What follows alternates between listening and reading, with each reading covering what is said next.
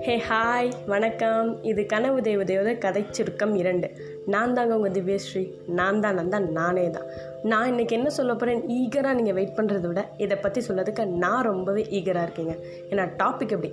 என்ன டாப்பிக்காக இருக்கும்? ஐயோ ரொம்பலாம் யோசிக்காது டேரெக்டாக நம்ம டாபிக் உள்ளே போயிடலாம். டாபிக் உள்ளே போகிறதுக்கு முன்னாடி ஒரு குட்டி கேப்ஷனோட நான் ஸ்டார்ட் பண்ணிடுறேன். You may have lost things persons in your life but you can capture them in your memories forever உங்கள் வாழ்க்கையில் நபர்களை நீங்கள் இழந்திருக்கலாம். ஆனால் அவற்றை உங்கள் நினைவுகள் என்றென்றும் பிடிக்கலாம்.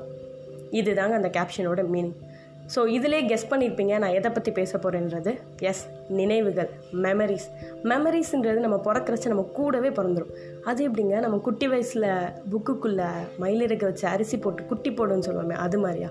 ஹாஹா அது மாதிரிலாம் இல்லைங்க. ஆனால் நம்ம கூடவே தான் பிறப்போம். நம்ம பிறக்கிறச்ச நம்ம எப்படி இருப்போன்றது நம்மளுக்கு தெரியாது. ஆனால் நம்ம அம்மா அப்பா ரிலேட்டிவ்ஸ் அவங்களுக்கு தெரியும். அதையும் தாண்டி நம்ம தெரிஞ்சுக்கணும்னா ஃபோட்டோஸ் ஓ நான் இப்படி தான் இருந்தேனா? அப்படின்னு.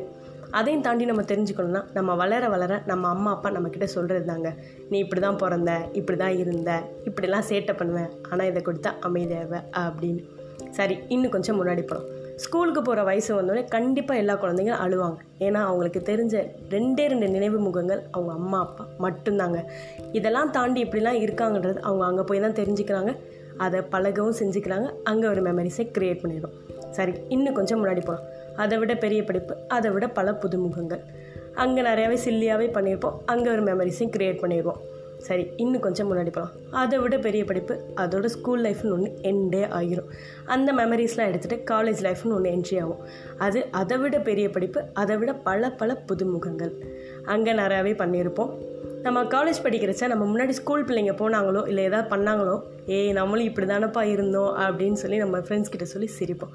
கரெக்டா கரெக்ட் அங்கே ஒரு மெமரிஸை க்ரியேட் பண்ணிடுவோம். சரி அது கொஞ்சம் முன்னாடி போகலாம் ஒர்க்கிங் பிளேஸ் அங்கே கண்டிப்பாக நிறைய எக்ஸ்பீரியன்ஸும் கெயின் பண்ணியிருப்போம் நிறைய மெமரிஸும் க்ரியேட் பண்ணியிருப்போம் இந்த டோட்டல் மெமரிஸும் எடுத்துகிட்டு புது லைஃபாக மேரேஜ்ன்ற லைஃப்குள்ளே என்ட்ரி ஆகும்.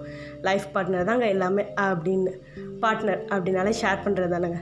நம்ம அவங்கக்கிட்ட சொல்கிறதும் அவங்க நம்மக்கிட்ட சொல்கிறதும் இதெல்லாம் தாண்டி போனால் நியூ ஜென்ரேஷன் அவங்க பண்ணுறதெல்லாம் பார்த்து நம்ம ரீகலெக்ட் பண்ண ஆரம்பிச்சிடும் இதெல்லாம் விட ஸ்வீட்டஸ்ட் திங் என்ன தெரியுமா? நம்மளோட ஓல்ட் ஏஜ் தாங்க.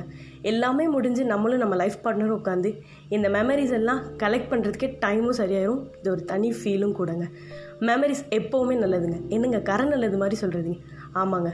கரை கூட போயிடும் ஆனால் மெமரிஸ் அழிக்கவும் முடியாது மறக்கவும் முடியாது. Memories are never fade memories நல்லதோ கெட்டதோ நம்ம கூடவே தாங்க ட்ராவல் பண்ணும்.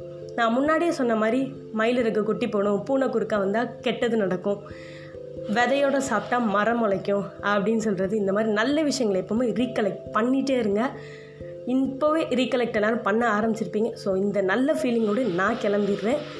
பாய் எண்ணம் போல் வாழ்க்கை எண்ணம் போல் மட்டும்தான் வாழ்க்கை. பையூ